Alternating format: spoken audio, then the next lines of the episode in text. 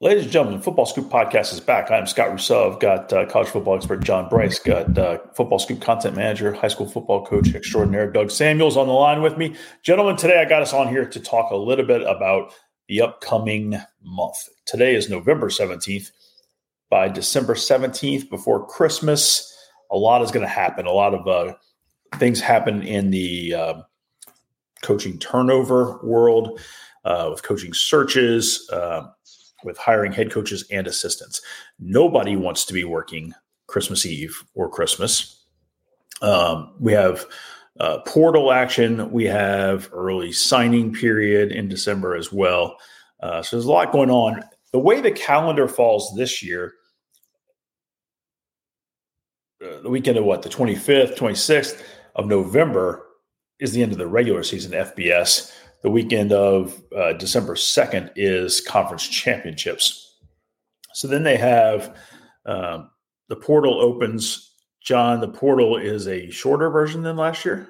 Portal is a shorter version. It opens Monday, December 4th, officially um, for non graduate players, that players are just going into the portal. And it's only a 30 day window this year as opposed to a 45 day window that it has been uh, since it was first passed a few years ago. So this is a change. This is a change that coaches wanted. It's a change that that student athletes seem to be okay with. But it's 15, 15 fewer days. You guys can all remember uh, this past January we were at FCA in Charlotte, and a number of coaches either arrived late or had to leave early because they were hosting official visits for portal kids. Well, this mm-hmm. should be uh, eliminated by this new calendar. Signing period, early signing period December 20th opens, Doug, just for a couple days? Yes, believe so. And okay, so regular season ends November 25th ish for most teams.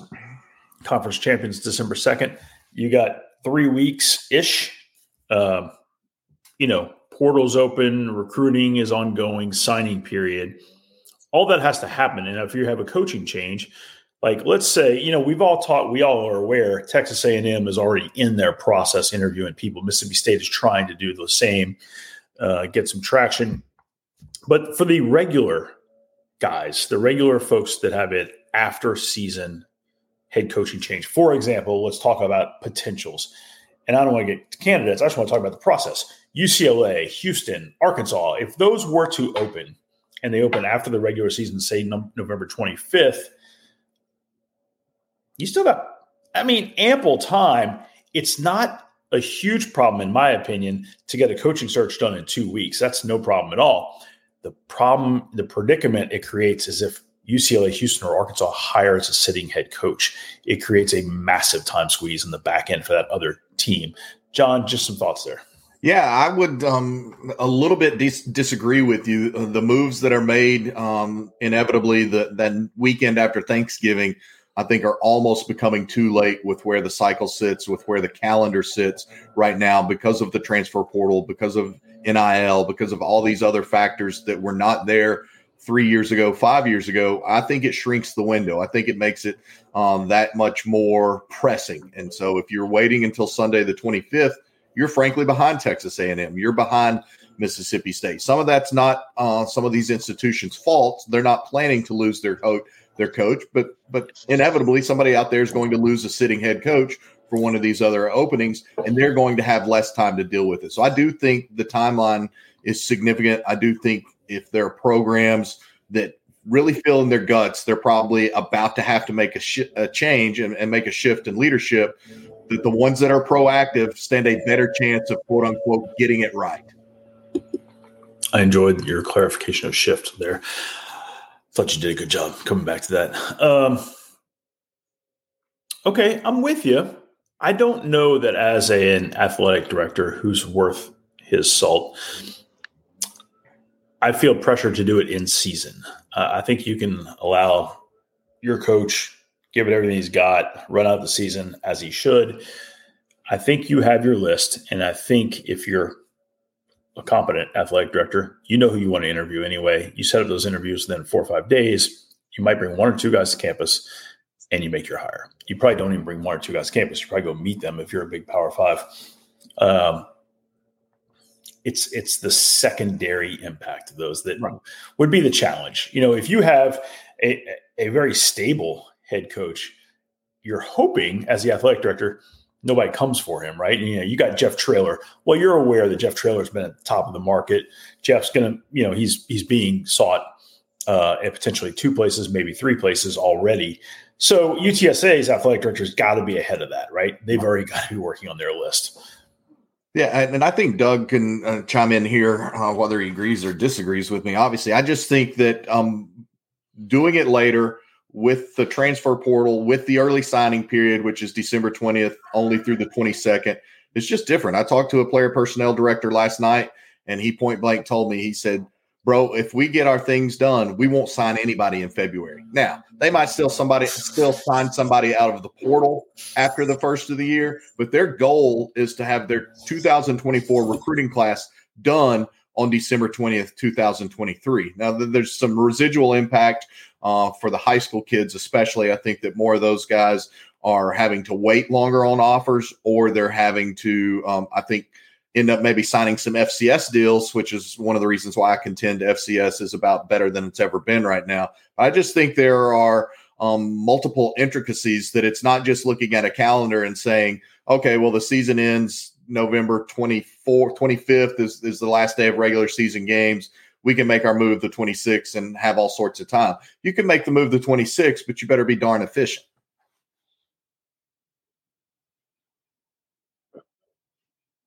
I think you're you're sure, I was muted. Sorry about that. Yeah. Doug, let me ask you a question.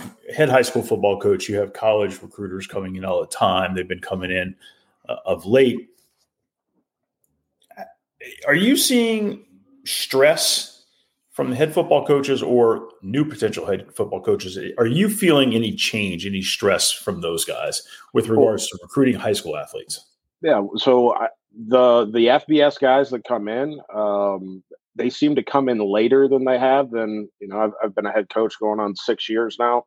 Um, so six, six years ago, they would come in kind of as the as the regular season was wrapping up and swing in and talk about some guys. Uh, not now it's it's you know a, a few weeks later. So uh, you know, and I've been at two small schools. I can only imagine it's a little bit different at the you know the the bigger high schools the, that are churning out Power Five talent all the time. Um, but you, you know that it has a trickle down effect. We've got we've got two of the top programs in in Division Two in our backyard in Ferris State and Grand Valley, and uh, and, and, you know they and Saginaw Valley that's uh, that's over in the Detroit area, um, and they you know they're testing the transfer portal as much as as much as FBS guys are. It's it's it's kind of the trickle down effect, and then goes all the way down to the the Division three guys and NAI guys that come in here that are being very selective about how they recruit because they know they're going to get some bounce back kids uh, from from the portal. Uh, for for the FBS guys and the, the major college guys, we don't have a whole lot of FCS programs around us that, that come and recruit.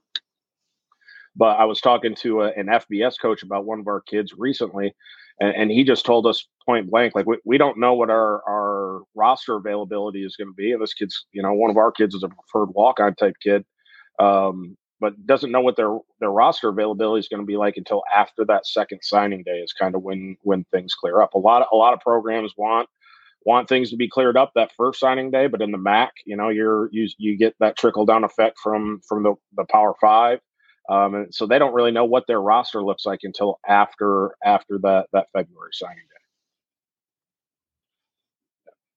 Muted.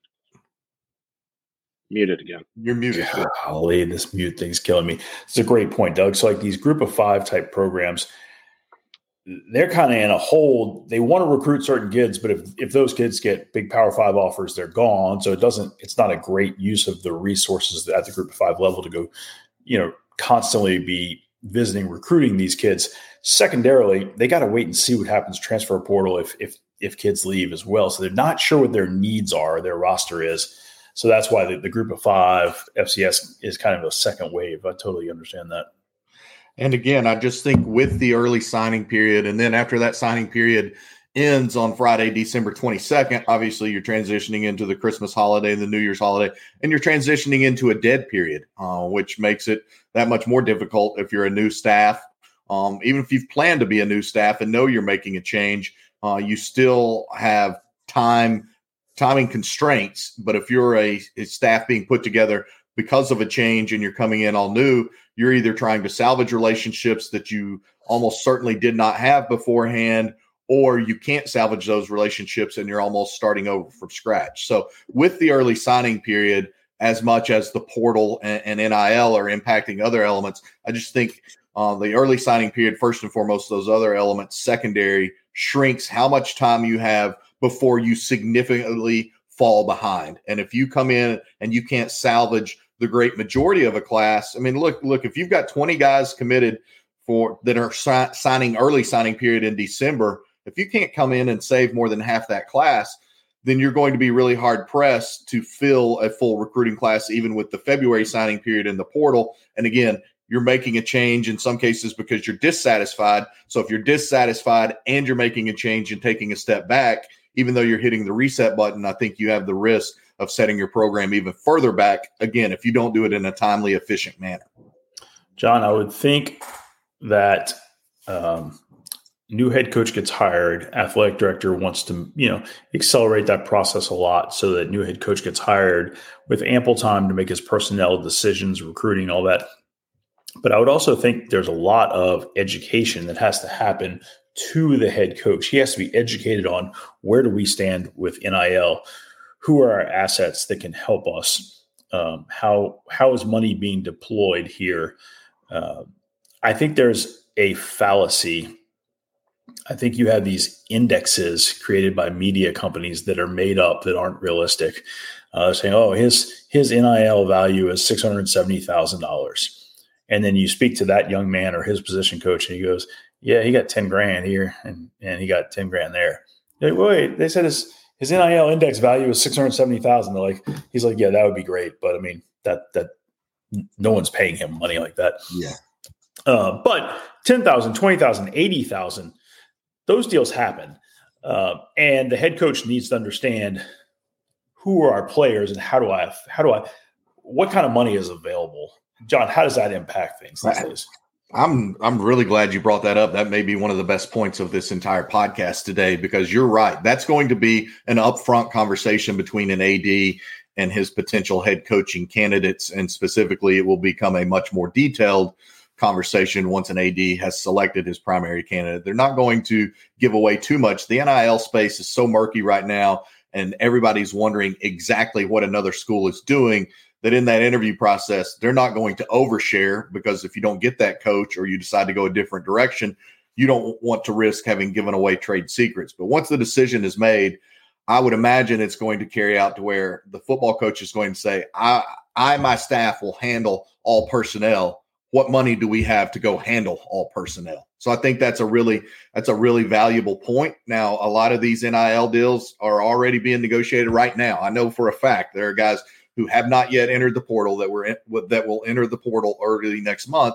They're already having their marketing reps or whomever discussing and negotiating their NIL deals. So again, there are just so many new layers I think in the coaching carousel, and it's getting a little more nuanced every year. But I think this is this is maybe the most layered coaching carousel in the four plus years I think that I've been with you guys at Football Scoop.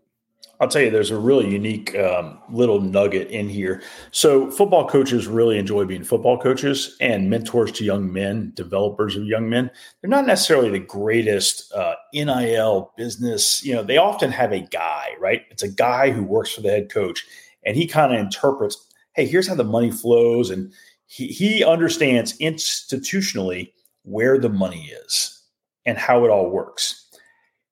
If he goes with the head coach to another job, institutionally, that old place is lost. You right. follow what I'm saying? Uh, mm. For example, it, Brian Kelly's got a guy at LSU. He knows every person who is giving NIL money and where they're deploying the NIL money and all that stuff. If Brian Kelly were to get hired today and leave, and he takes that guy with him, LSU's athletic director, Scott, Scott Woodward, he knows a lot of that stuff, and he's got somebody else in athletics who does, but the football staff, they just lost that person. And there's a lot of on the job training, and you got to bring somebody new. And it, it's a it's a it's a new challenge in college football. That's all I'm saying. And it's a heck of a position if you can become that person. that that GM title was something that people laughed at like five years ago. It was just kind of a made up title that you know you, you gave a, a, a senior type guy, and now that I would imagine that's how that's how that's being used by a lot of F, FBS programs. I, yeah, that's that's the GM point is really good, Doug, and I would say. Uh, honestly, in a lot of ways, the GM uh, roles that I'm familiar with that have emerged in, in Power Five football now are primarily doing three major things. They are, in a lot of cases, figuring out what the assistant coach's salary pool is going to be and advising the head coach on how to disseminate the additional money and to, to dole out those raises.